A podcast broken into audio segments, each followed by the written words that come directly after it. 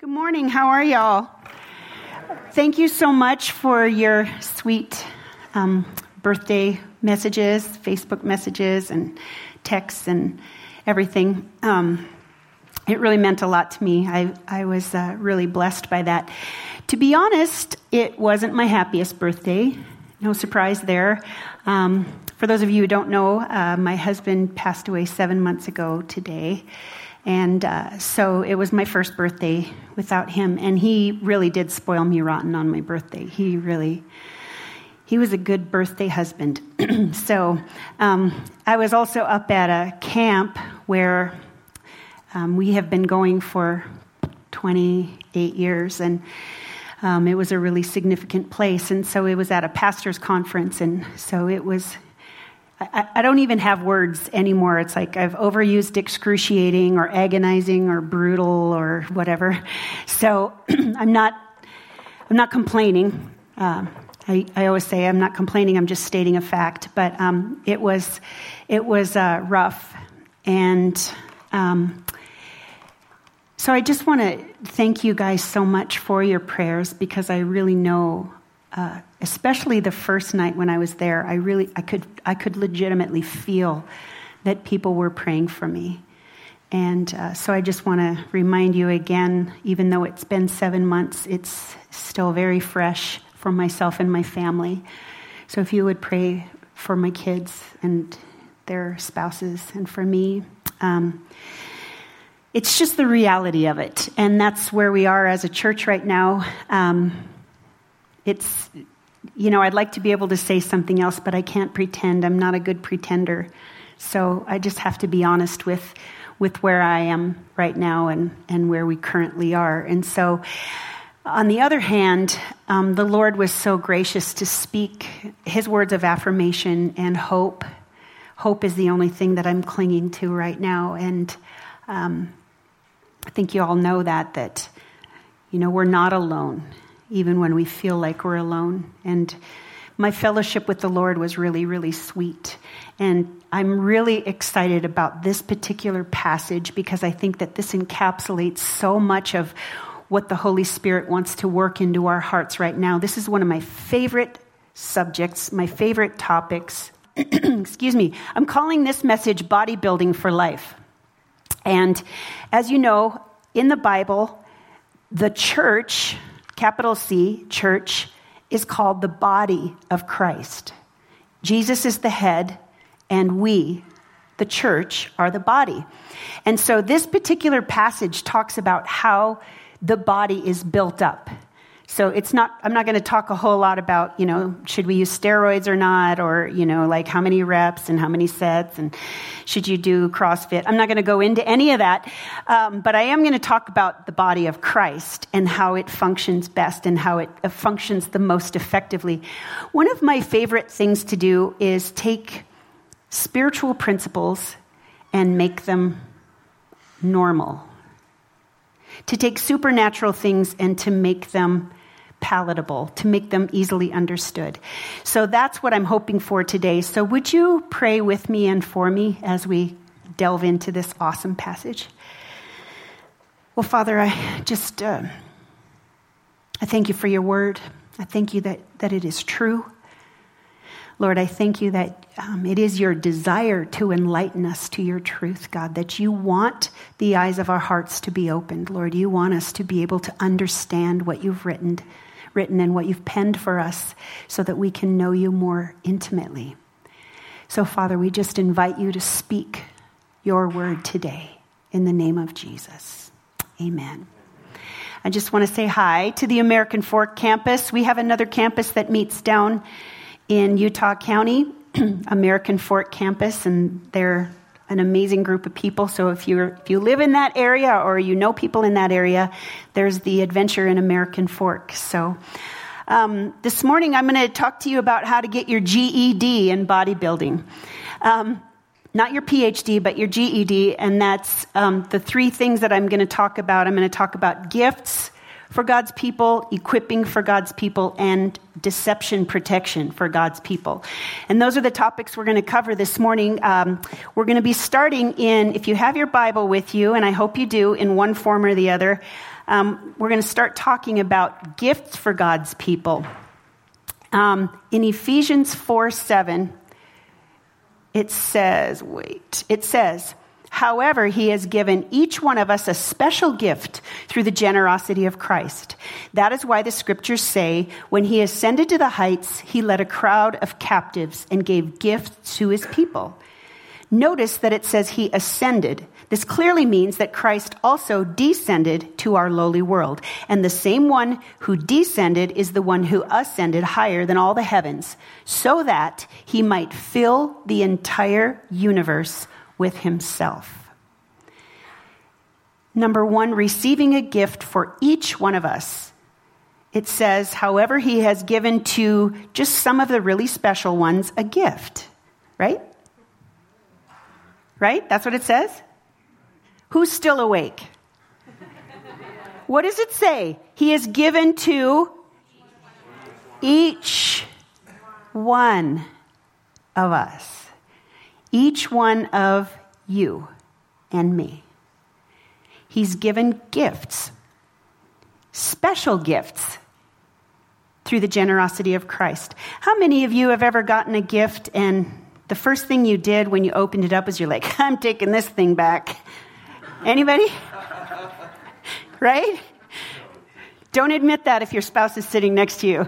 But but legitimately, like if you get a gift from someone and you just know that like that person doesn't really know you very well because they give you something like in a color that makes you look like a corpse or, you know, something like that.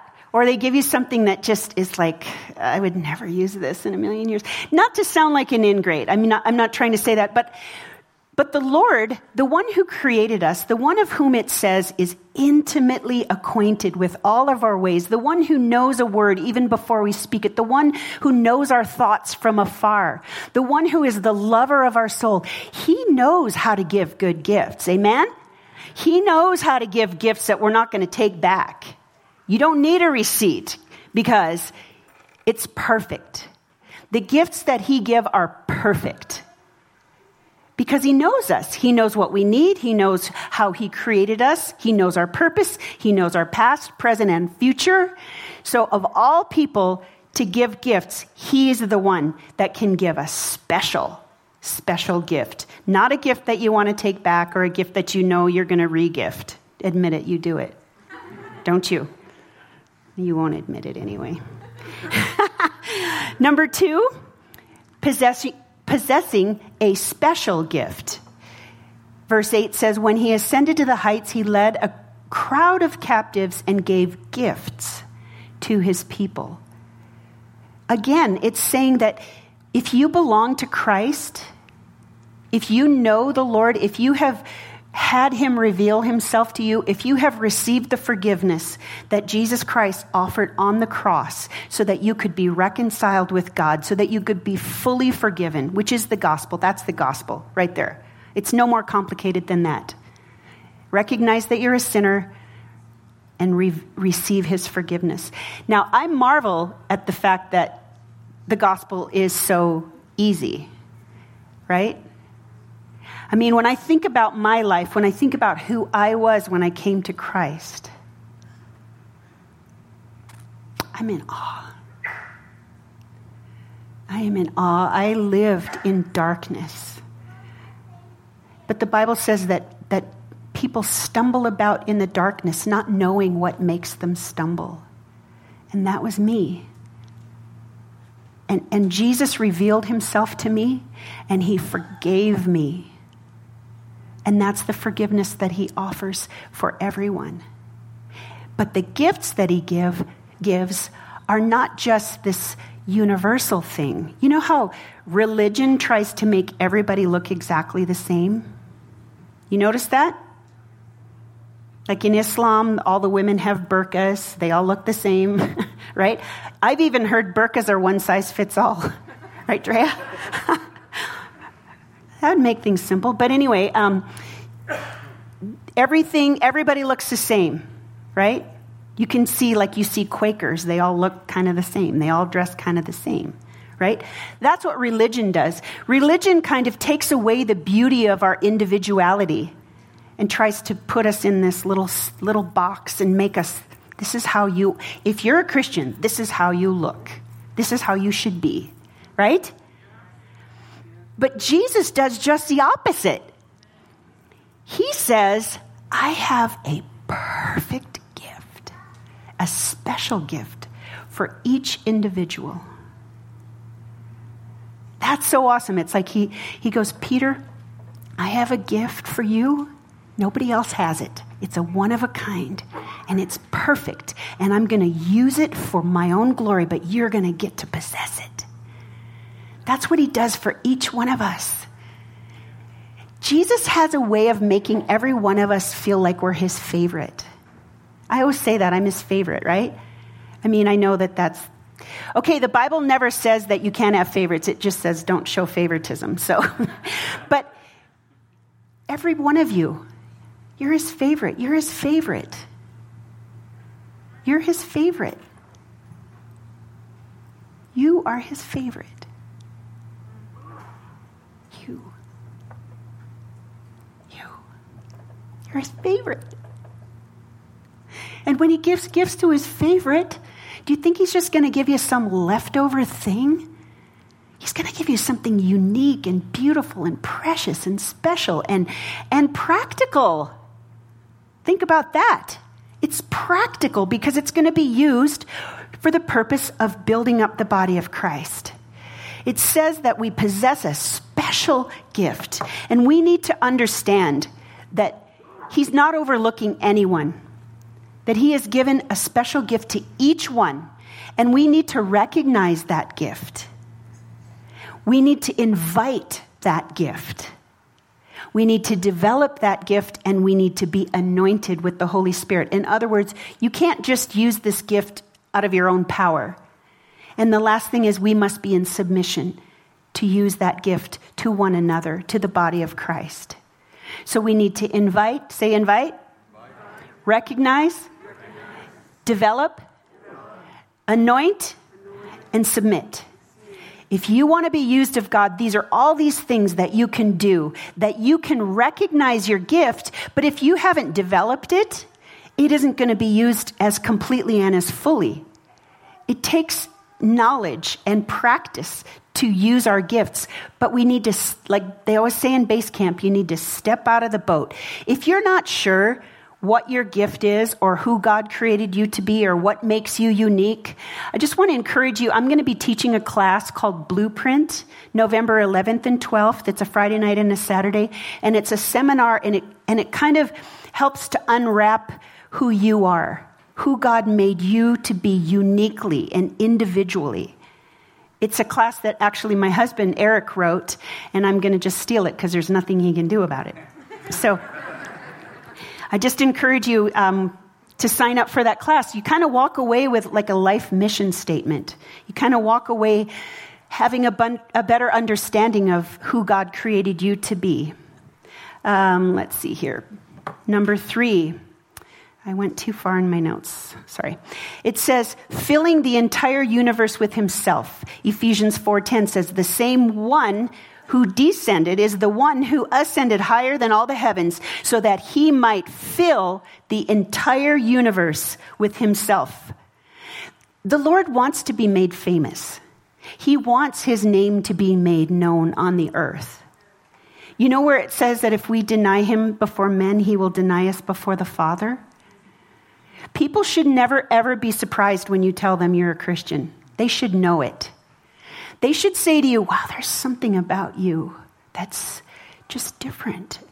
Not in a not in a bad way. Like you're you're different. In Minnesota, that's like an insult. That's like a really bad insult. Well, that guy's different. That's like, that's a really low blow.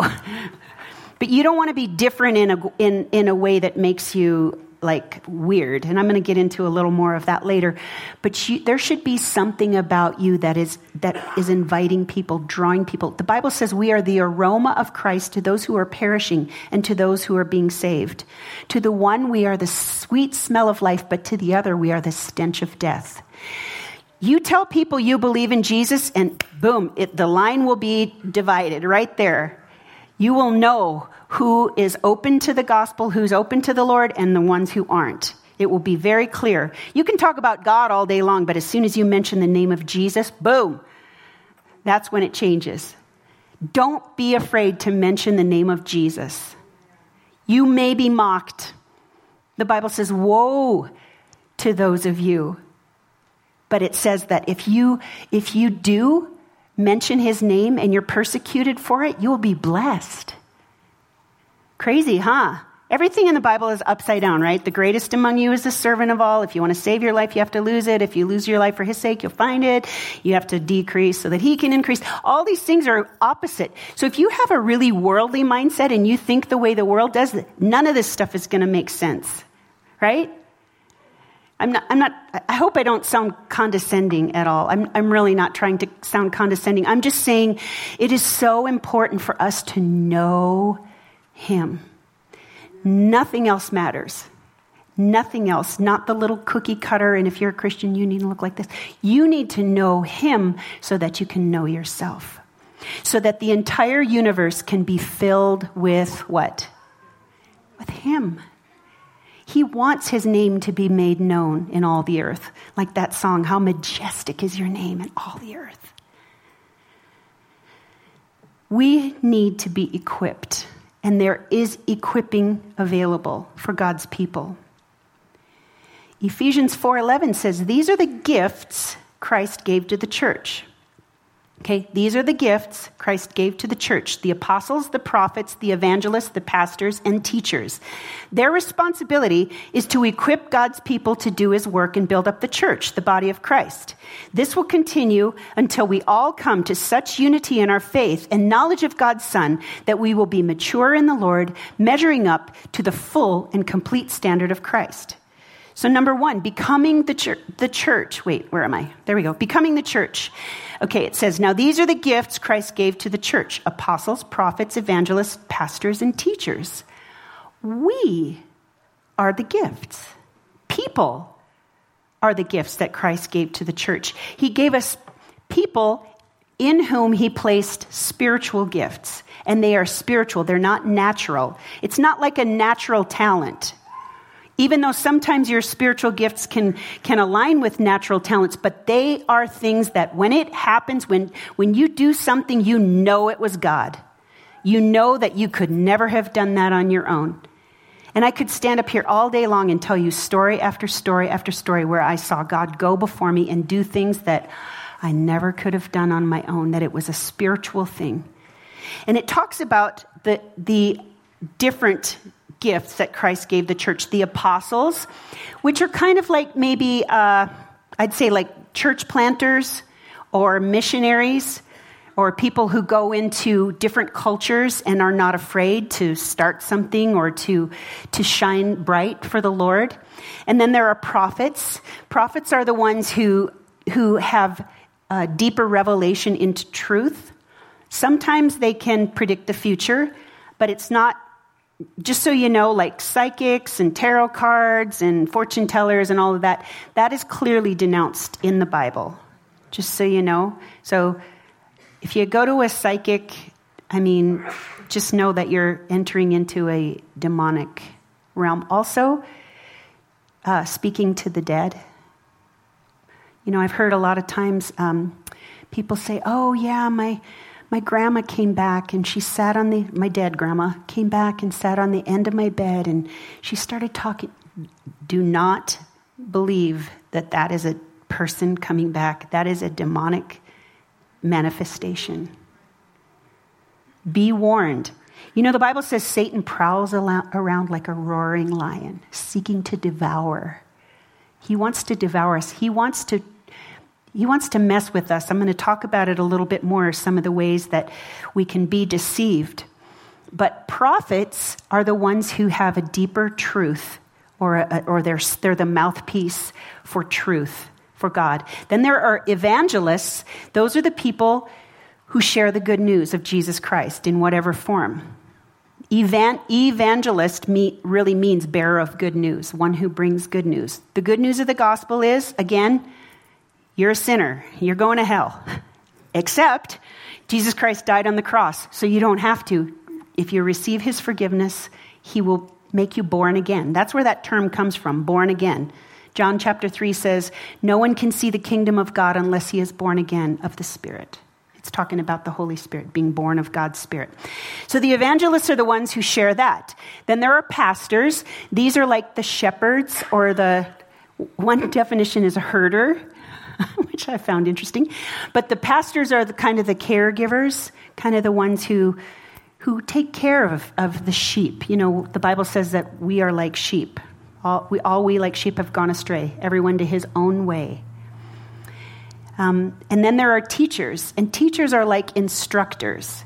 Some people like to couple pastor-teacher together, but I really think that there's a distinction, because I think I, I've known teachers that were not great pastors, and I've known pastors that were not great teachers. So a lot of times those gifts can be combined, but not necessarily all the time. Okay? And so in this, I just want to say, you know, there there is no such thing. It's an oxymoron to say that someone is a Lone Ranger Christian. Because if you're not integrated into the body and know who you are and serve other people and use your gifts for his glory, there's a good chance that maybe you don't actually know him. And I, I will get into that more also as we move on. Equipping God's people. Ephesians four twelve says, these, you know, the um, apostles, prophets, evangelists, pastors, teachers, their responsibility is to do all of the work and to burn themselves out, and so that the church can continue to function, right? That's what it says, right? That's the New Living Translation. No. What does it say? Their responsibility is to do what? To what? Equip whom? To equip God's people to do his work. And to do what else? Build up, Build up the church, the body of Christ. That is what the job of the pastors, teachers, evangelists, apostles, prophets is to do, is to equip the saints, to equip you to do the works of the ministry. Not to do everything. The words busy pastor should sound as ugly to your ears as adulterous husband or adulterous wife. It should sound that wrong. You know, I mean, there's the there's the reputation, oh, pastors are so busy. Well, yeah, we should all be busy about the kingdom, right? All of us. I shouldn't be any busier than you serving the Lord. Right? You guys are so quiet. Thanks, Ruby. We need to grow mature in the Lord, and the way that we do that, Ephesians four thirteen, it says this will continue. What will continue? What will continue? People will be equipped, and, and the body of Christ will be built up. As every member, every single person, not just the pastors, not just the ones that come up on stage, not just the worship team, not just the youth pastor and the youth leaders or workers or whatever, or not just every single member. That's one of my missions and my goals for this church, is that every single person would discover who they were created to be, and they would operate in that so that they can be fully satisfied and fully, completely released. I'll tell you, walking away from the Lord, I, I was talking to a young man before first service, and he was talking about, he had a period of about five years where he just stopped serving the Lord, stopped going to church, stopped doing anything. He said it was the most miserable five years of his life. He said he was so completely unfulfilled. He felt purposeless, directionless, nothing in the earth, nothing on the world satisfied him. And he said, and then when he came back, it was like immediately he was he was restored to a right relationship with the Lord. It wasn't like this arduous process that he had to go through. He just he just embraced what God had for him.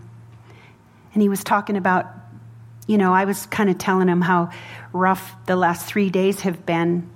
And I was saying, you know, after my husband died, the, the Lord became my everything. I mean, the Lord was my everything, but I had a renewed sense of how desperate I was for him, because the Bible says he is near to the brokenhearted. and he saves those who are crushed in spirit. And it became so blaringly obvious to me that I had nowhere else to go. He has the words of eternal life. You know, I mean, without the Lord, I don't know what I would be doing. I'm not, I don't even want to think about it. Perish the thought. um, but we need to grow mature in the Lord. It says this will continue until we come to such unity in our faith and knowledge of God's Son that we will be mature in the Lord, measuring up to the full and complete standard of Christ. Talking about unity, what do you think is one of one of the enemy, Satan, the devil, whatever you want to call him, what is one of his absolute most favorite tools in his toolbox against the body of Christ? Division. Division. He will use whatever means he can to get us divided. He'll use judgmentalism. He'll use offense. He'll use bitterness.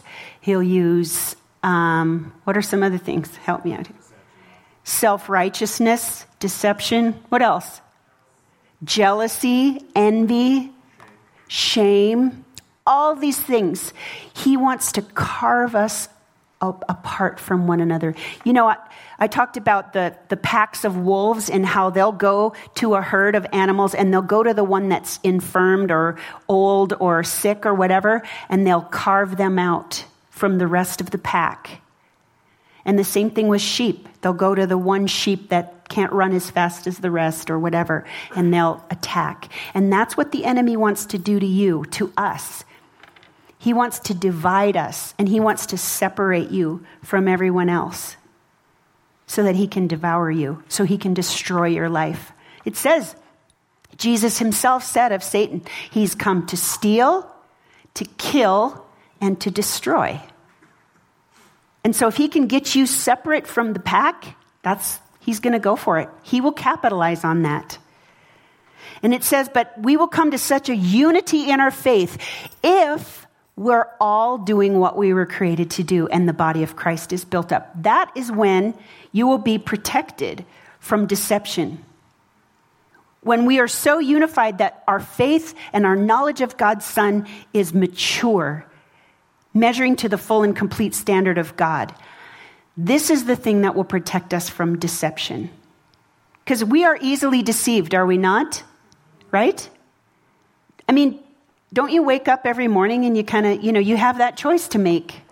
What kind of, what kind of Christian you're going to be? Are you going to be a doubting, grumpy Christian, or are you going to be a grateful Christian? I'll tell you, the last seven months, it's been a challenge for me to wake up and be a happy Christian.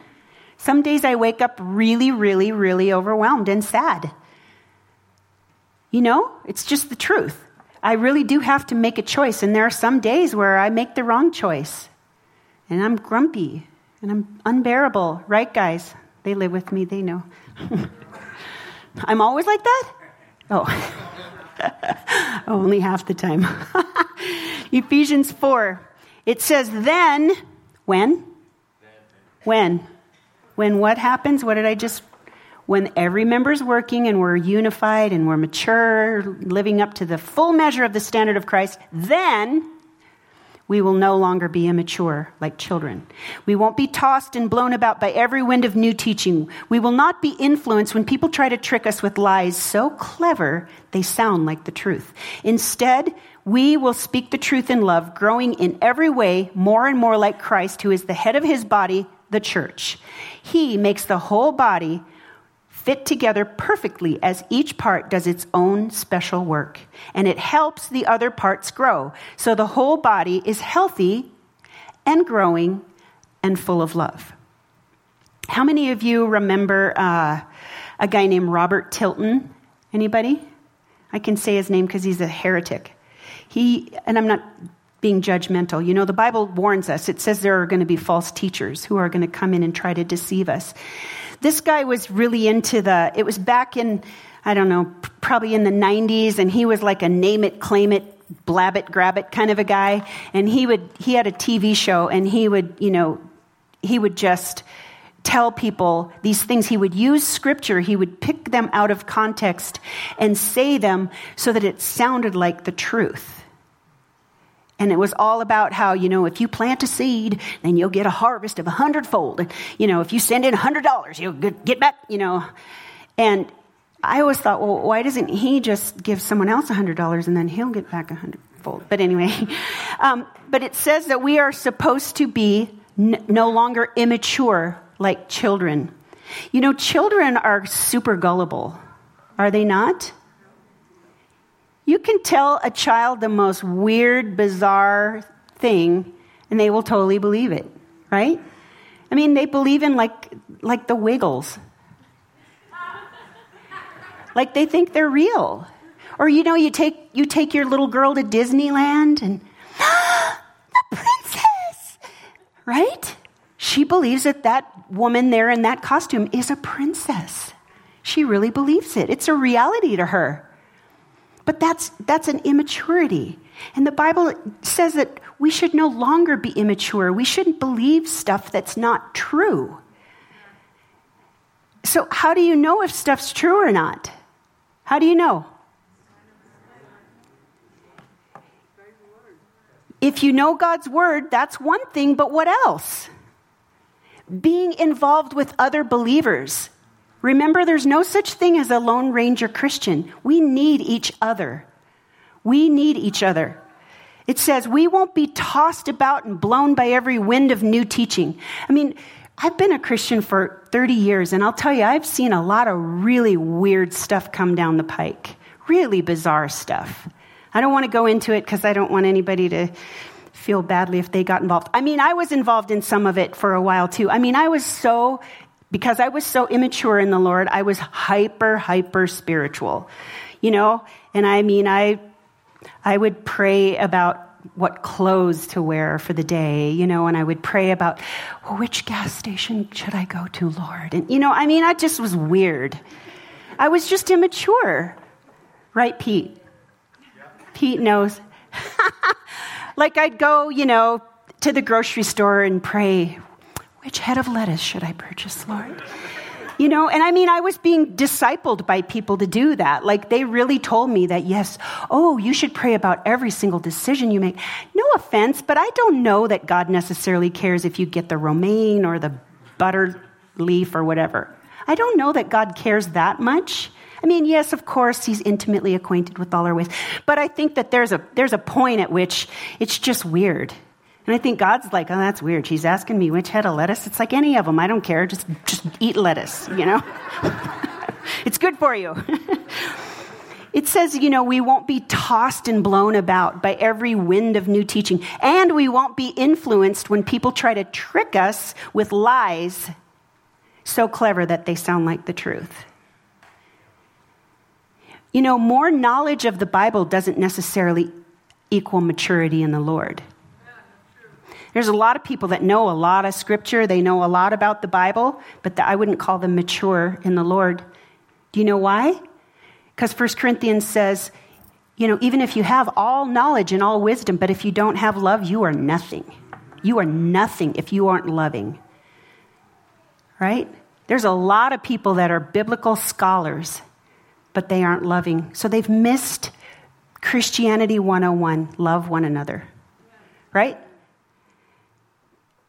And that's the protection that we can have by being together and learning to love one another. Because you can't love people from a distance. I mean, you can have an affection for them or whatever, but true love, really? True love. I just keep thinking of the Princess Bride. Sorry, I'm random. But so you think about really loving someone means you go through stuff with them. You know, some of my very most best friends in the entire universe are people I've been through some hard things with. You know, had to forgive each other. We've offended each other, broken each other's hearts. Not on purpose, but just because we're committed to each other. I mean, it's just the reality of it. Walking with other Christians can be difficult sometimes because people are imperfect, because we're all humans. But there's a safety that comes through being together. It talks about this speaking the truth in love. You know, being committed to people so much so that you'll go to them when it's uncomfortable, that you will tell them the truth even when it's not easy to tell them. And the thing is, I think a lot of people kind of get this out of balance, either one way or the other. You know, you you know that picture of the scale? It's like one or the other. You know, speaking the truth in love. Trying to find that balance. Because speaking the truth, you can speak the truth to somebody and not be loving. Again, just like I just mentioned in First Corinthians thirteen, you can tell someone the truth, but if they don't know that you're for them and that you love them, all it's going to do is hurt them. Yeah. Or you can be so loving that you don't even say anything to that person, even though they're walking off the edge of the cliff. You're like, oh, I love you so much. Have a nice trip. Is that really loving? No. But we're we're so sometimes we're so weak. We're so scared. We're scared of being rejected, or we're sometimes even scared of being wrong. But there is a, a godly and a right way to speak the truth to people that will build them up and will actually make them love you more, and they will trust you more because they know that you're not messing around and that you're not playing games, that you're really being real with them and you're being honest with them. My dear friend K'ule Lee, she's one of the, the best people when it comes to graciously speaking the truth in love. Because you walk away and you, you feel so warm and fuzzy, and then you're like, whoa, she totally just ripped me a new one. Sorry to use that phrase. But you know what I'm saying? You know people like that, right? They're so gracious, and they're so, they they tell you the truth. But you don't, you know, maybe it's hard to hear it, but you walk away and you know that you're loved. That's speaking the truth in love. So that you love that person enough to tell them what's true, to tell them that, you know, you're believing some stuff that's really not biblical, or you're believing some stuff that's like, these are lies that sound like the truth. There's a safety in walking with other believers and being truly involved in their lives. We need to balance truth with love, right? One without the other is imbalanced. And this is my saying. Be nice, but be honest. Be honest, but be nice. Can you say that with me? Be nice, but be honest. Be honest, but be nice. That's speaking the truth in love. You're honest, you're telling them the truth, but you're doing it in a way and in a language that they can accept and they can receive it. We need to help the body of Christ become healthy. Every single member is important. Every single person. You know, uh, I remember one one year I had to have a bunionectomy. I love saying that. It's a foot surgery. It's not anything else. Um, but I had this bunionectomy, and I needed to be on painkillers, but I'm kind of an addict, and so I was scared of them. So I have a friend of mine who's a nurse. She called me. She said, are you taking your pain medication? I said, well, no, because I'm kind of, I, I get the euphoria, you know, I get the good effect from the painkillers, and I just, I don't want to risk it. And she goes, no, you need to understand this. And I have confirmation. Pete Kligman is, what are you? Chemist. He's a chemist, a biochemist, right? No, okay. Okay. He's a chemist. Anyway. Um, um, but for example, if you take a drug test, if you have legitimate pain, those painkillers won't even show up on a drug test because they're actually fighting the pain so that your body can promote healing. Now, I am not in any way endorsing the use of pain medication recreationally, okay? Because it's dangerous and scary, and a lot of people die from that. But I'm saying that when when your body is hurt, everything else will overcompensate in order to bring healing to that one specific area. Let's say, for example, you break your arm. The rest of the body suffers when that arm isn't functioning, right? And even I talked about First Corinthians twelve, you know, where every single member of the body, we all need each other. You know, it says that not everybody is an eye, or not everyone is an ear. You know, that the eye can't say to the ear, I don't need you, and the hand can't say to the foot. I mean, and if there is like a hand, just a hand laying there, how effective is that hand going to be? Or how many of you have just a bunch of feet laying around in your closet and you're just like, ooh, that's gross. Like, what do they do? You have a bunch of just chopped off feet. They're worthless. The feet need the legs, and the legs need the body and the hips and the, you know, all the parts of the body are working together. And the body will fight to overcompensate for the pain or for the, the infirmity or whatever, but that's not healthy. That's not the way it's supposed to be. It says that he makes the whole body fit together as each part does its what? Each part does its own special work. That's that special gift I was talking about that only you can do. You know, it's it's so elemental, but there's only one of you. So be you and do it for the glory of God. That's the mission of this church, is to love God and to love people, to grow your own life, to impact your world, and to live your dream. That's our sole mission for living here, for moving here, is to is to preach the gospel and to make disciples, people that are completely released in who they were created to be. That's our sole mission, is to see you become everything that God created you to be. It says, as each part does its own special work, it helps whom?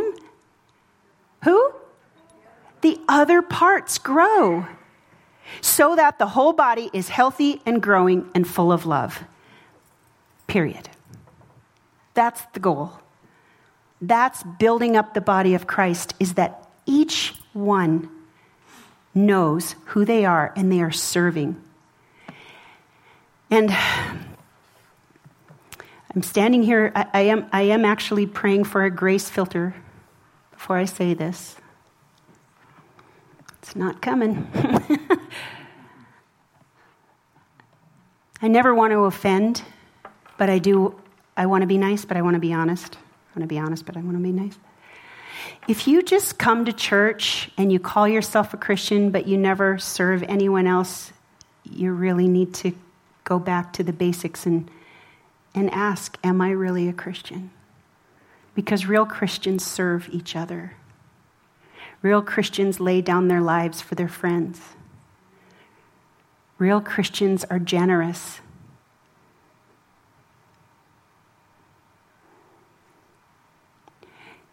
So again, I'm saying this not for my sake, I'm saying this for your sake. Don't just assume because you went forward once and prayed some prayer that you're safe. You know, the Bible says that broad is the road and wide the gate that leads to destruction, and many will enter through it. But small is the road and narrow the gate that leads to life, and few will find it. I want to be one of the few, don't you? Don't you want to be one of the few? We're going to pray at the end, but there's a little order of business I, I need to address with you first. And, and it and it kind of relates to what this message is. It's about, you know, giving ourselves up um, for one another. You know, um, we meet in this building. We've been in this building since two thousand three. And it's come to the point now where we either need to buy this place or we need to move somewhere else. And um And it takes money to do that. And I'm not going to, you know, sit there and beat you up and all of that. But I am just appealing to you to say that one way or the other, we have we have a building fund that is going to serve to either purchase this place. And it is possible. I can't afford it myself. Okay, my job is to equip the saints to do the works. Um, I'm willing to give sacrificially. And um, I know that the Lord is going to do something miraculous, and I'm just going to be super vulnerable with you right now. Uh, I'm going to meet with the couple that owns this building on Thursday. Um, they've already said no, they don't want to sell this building. But I cannot pray any other direction. I just believe this is supposed to be our building. And I'm open to whatever God wants to do, and he's certainly able to speak anything.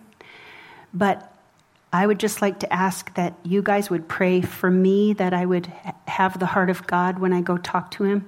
You know, the Bible says that the, the heart of the king is in the hand of the Lord, and he directs it like a water course. You know, that the Lord knows our future. He knows where he wants us. If it's not supposed to be here, then then God's going to make that evident. But I am asking you guys to to partner with me and to partner with with the Adventure Church, and and you know, pray about if you should give sacrificially to the building fund, not because of the building, but because we only came out here to reach people for Jesus, period. That is the only reason that our church planning team and Eric and, and I moved out here, was to go and make disciples, to go preach the gospel and make disciples. And how many of you know someone who needs Jesus? Anybody? You should all have your hands up. Everybody here, if you ever, unless you never leave your house, some of you don't even have to leave your house and you know somebody that needs Jesus, but we all know somebody that needs the Lord. And when I first moved here, when we first moved here in our neighborhood, it looked like it looked like the Stepford Wives. I mean, it was so perfect, the perfectly manicured yards and these beautiful homes and everything. And we were kind of like, how do you reach these people? It seems like they don't even need the Lord at all. But then you start finding out what's going on inside of their homes, the abuse and the alcoholism and the suicide and all kinds of traumatic, horrible things. This is a mission field, you guys, and Jesus wants to release our gifts so that we can reach this place. He wants to totally release us, and he wants to expand his kingdom through us, not just through me, through all of us, through each member working, each member giving and contributing and making this place your home. And I just, I know that God has so much more for us. I know that he wants to just blow our doors off. He wants to amaze us with his faithfulness. So can you guys pray with me? And I will pray for you as well. Father, we just come before you, Lord. We humble our hearts.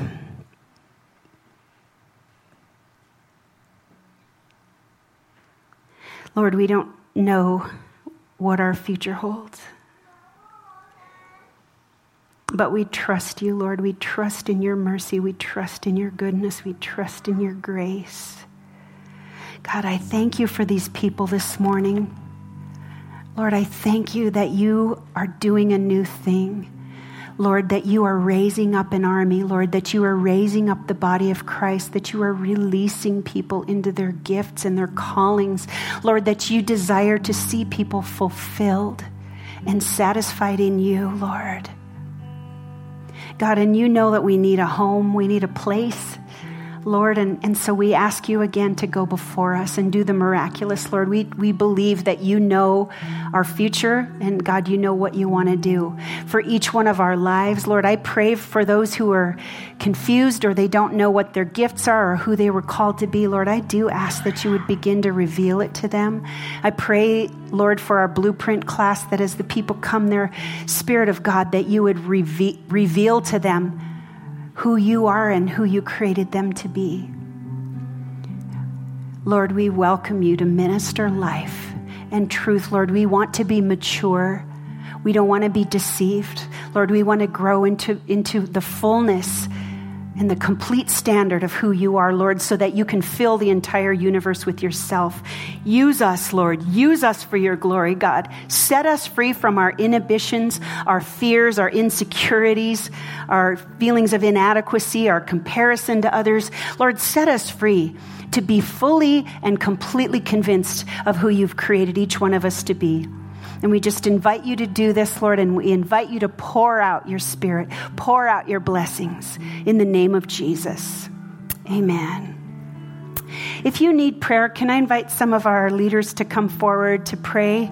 If there's anything you need prayer for, even if it seems like a small thing, it's not small to God. I mean, if you're going to ask them to pray about which head of lettuce you should buy, then you might just want to leave. But if you, but I mean it. If if you need prayer, please don't don't hesitate. That's what we're here for. And next week we're going to continue um, the rest of chapter four on building up the body of Christ. I just want to invite you. I challenge you to bring someone with you. Bring a coworker or a friend or a relative or an enemy, somebody, and just um, invite them to come and experience everything that God has for all of us. Amen? All right, I love you guys.